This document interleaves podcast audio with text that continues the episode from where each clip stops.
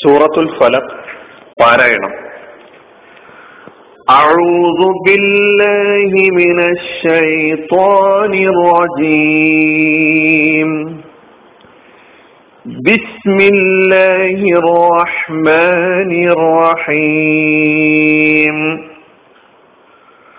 قل أعوذ برب الفلق من شر ما خلق ومن شر غاسق إذا وقب ومن شر النفاثات في العقد ومن شر حاسد إذا حسد. صدق الله العظيم. സൂറത്തുൽ ഫലത്തിന്റെ പാരായണമാണ് ഇപ്പോൾ നാം കേട്ടത്. അഞ്ചായത്തുകളാണ് ഈ അഞ്ച് ആയത്തുകളിലും. അത്യാവശ്യം നാം ശ്രദ്ധിക്കേണ്ട പാരായണ നിയമങ്ങൾ നിങ്ങളുടെ ശ്രദ്ധയിൽ കൊണ്ടുവരാൻ ശ്രമിക്കുക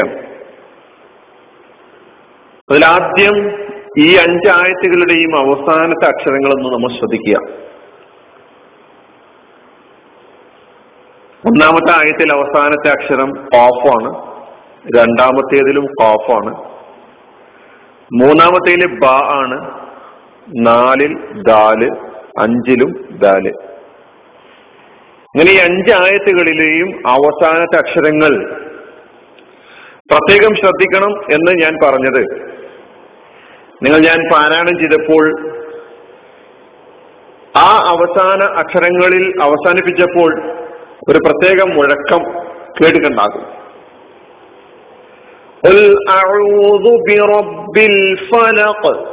ഫലക് എന്നല്ല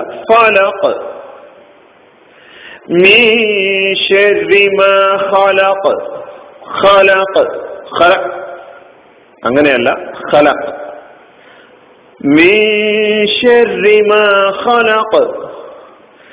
ومن شر غاسق إذا وقب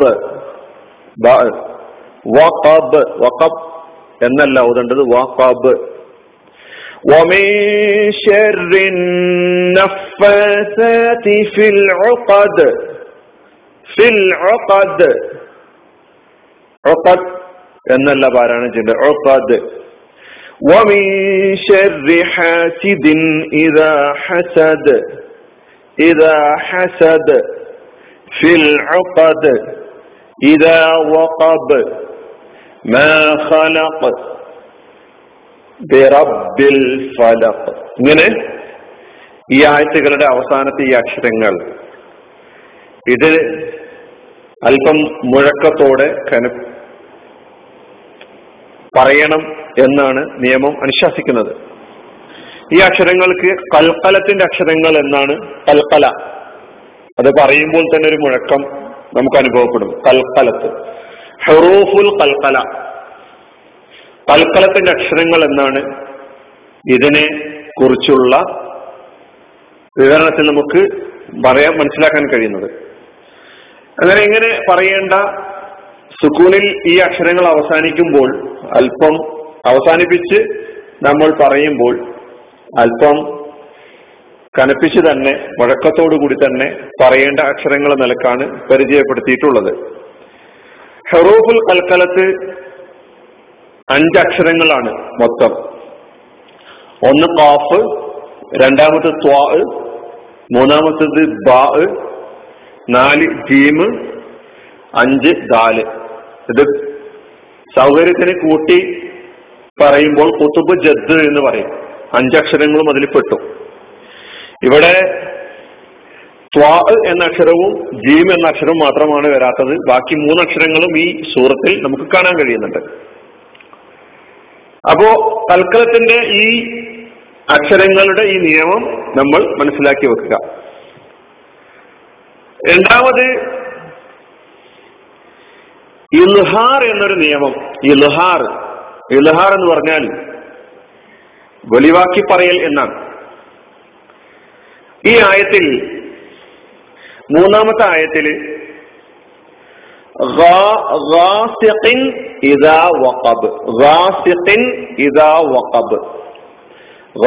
എന്ന തൻവീനിന് ശേഷം റാസിഖിന്റെ കാഫിന് തൻവീനാണ്.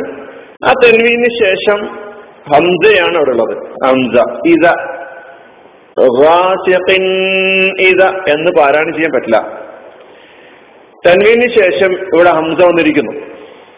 ഹംസ വന്നാൽ ആ തൻവീനെ വെളിവാക്കി. തൻവീൻ എന്ന് പറഞ്ഞാൽ സുക്കൂനിന്റെ നൂന് സുക്കൂനായ ഒരു നൂനിന്റെ ഉച്ചാരണമാണ്. ആ സുക്കൂനായ നൂനിനെ വെളിവാക്കി പറയണമെന്നാണ് പറയുന്നത്. അപ്പൊ വെളിവാക്കി പറയണം.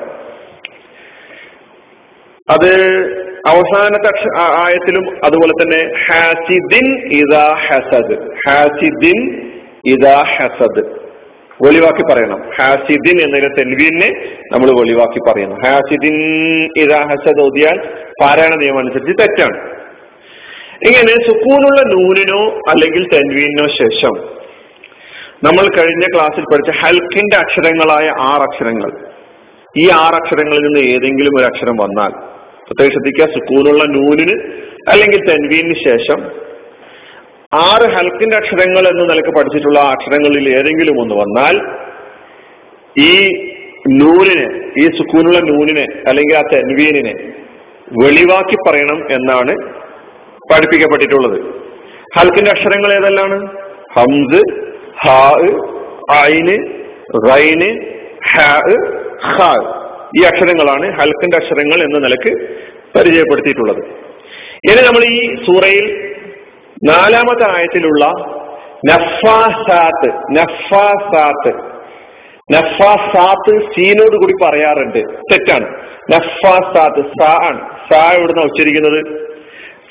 സാന്റെ ഉത്ഭവം സാ നക്ഷത്രത്തിന്റെ ഉത്ഭവം നമ്മുടെ മുൻപല്ലിന്റെ ഈ രണ്ട് നിരകളുണ്ടല്ലോ താഴത്തെയും മുകളത്തെയും നിരകൾ ആ രണ്ട് നിരകൾക്കും ഇടയിലായിട്ട് നമ്മുടെ നാവിന്റെ തലപ്പ് മേലെ ആ പല്ലിന്റെ ആ നിരയുടെ പിന്നെ അതിനോട് സ്പർശിച്ചു സ്പർശിച്ചിട്ടില്ല എന്നൊരു അവസ്ഥയിലാണ് ഉണ്ടാകുക ഈ രണ്ട് മുൻപല്ലിന്റെ രണ്ട് നിരകളുടെയും ഇടയിലായി നാവിന്റെ തെല്ല് അല്പം മുന്നോട്ട് വരികയും അങ്ങനെ അല്പം കാറ്റ് പുറത്തേക്ക് പോവുകയും ചെയ്യുമ്പോൾ ഈ അക്ഷര ഈ അക്ഷരത്തിന്റെ ഉച്ചാരണം നമുക്ക് അനുഭവം കേൾക്കാൻ കഴിയും. സ സ എന്നാണ് പറയേണ്ടത്. സ അല്പം കാറ്റ് പുറത്തു പോകും.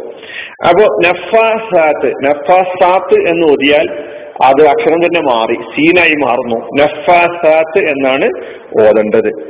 ഇതാണ് ഇതിൽ പ്രത്യേകം ശ്രദ്ധിക്കേണ്ട നിയമം. കഴിഞ്ഞ സൂറത്തുൽ ആ, സൂറത്തുൽ നാസ് പഠിച്ചപ്പോ മീശരിയുടെ നിയമം നമ്മൾ പഠിച്ചിട്ടുണ്ട്. ഇഹ്ഫ ആണ് മണിച്ച് മറച്ച് ഓതുക. അതായത് നൂനിനെ നൂനിനെ നമ്മൾ മറക്കുന്നു അതായത് വെളിവാക്കി പറയുന്നില്ല. മറച്ച് എന്നാൽ അവിടെ മണിക്കൽ നടക്കുകയും ചെയ്യുന്നു. അതിനാണ് മറക്കുകയും മണിക്കുകയും ചെയ്യുക എന്ന് പറയുന്നത്. ഇഹ്ഫ എന്നാണ് അതിന് പറയാ. പതിനഞ്ചോളം അക്ഷരങ്ങൾ ഇതുപോലെ സുക്കൂനുള്ള നൂനോ തൻവീനോ ശേഷം വരുമ്പോൾ ഇഹ്ഫിന്റെ നിയമം ബാധകമായിട്ടുണ്ട്. അത് ഓരോ സന്ദർഭത്തിലുമായി വരുമ്പോൾ നമുക്ക് പഠിക്കാം. ഇവിടെ ഷീനാണ് വന്നിട്ടുള്ളത്. ഷീന് നേരത്തെയും മറ്റേ സുഹൃത്തു നാസിൽ മീഷർ വന്നപ്പോൾ ആ നിയമം ഞാൻ പ്രത്യേകം സൂചിപ്പിച്ചിട്ടുണ്ട്. ഇത്രയും കാര്യങ്ങളാണ് ഈ സൂറയുമായി ബന്ധപ്പെടുത്തി എനിക്ക് പറയാനുള്ളത്. ബാക്കി കാര്യങ്ങൾ നമ്മൾ ഓരോരുത്തരും പാരായണം ചെയ്യുമ്പോൾ അതൊന്ന് പിന്നെ വീണ്ടും വീണ്ടും പാരായണം ചെയ്യാനുള്ള ഒരു ശ്രമം നടത്തി നോക്കുക. മുമ്പ് പറഞ്ഞ നിയമങ്ങളൊക്കെ തന്നെ പാലിക്കുന്നുണ്ടോ എന്ന് പരിശോധിക്കുകയും ചെയ്യുക. അള്ളാഹു സുബാനുവ താല അനുഗ്രഹിക്കുമാറാകട്ടെ. വാഹൃദാവാന അലഹമുല്ലാഹി റബുലാലമീൻ അസ്സാം